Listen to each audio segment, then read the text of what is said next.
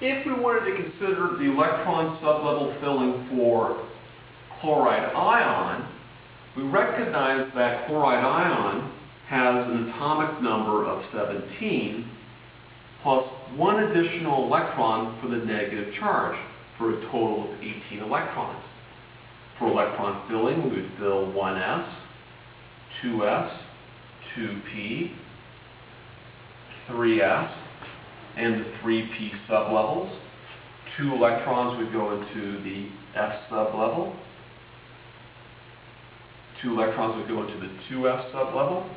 Six electrons into the 2p sublevel.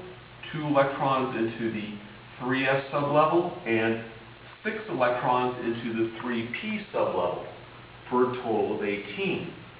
2, 4, 10, 12, 18 electrons for chloride ion. Again, chloride has an atomic number of 17 plus one additional electron for 18. If we wanted to consider the orbital electron configuration, again we draw out our corresponding orbitals. There's only one orbital within the s sublevel, and there's three orbitals within the p sublevel. So we would have the 1s, the 2s, the 2p, 3s, and 3p orbitals drawn out. Chloride ion has 18 electrons. We fill the 1s sublevel, the 2s sublevel. We put one electron each into the 2p sublevel before pairing the remaining electrons.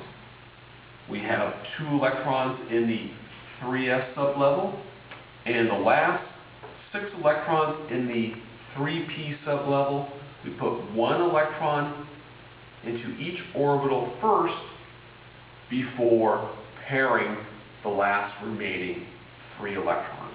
Again, this separation of electrons before pairing is an example of Hund's rule. So here is the electron orbital configuration for, for chloride ion. And then we can say that chloride ion has 18 electrons total. Chloride ion is isoelectronic with argon noble gas. And what we will discover is that elements will lose or gain electrons to achieve noble gas electron configuration. And so what we will begin to see very soon is that when we form ions from their corresponding elements, elements will lose or gain electrons to achieve noble gas electron configuration.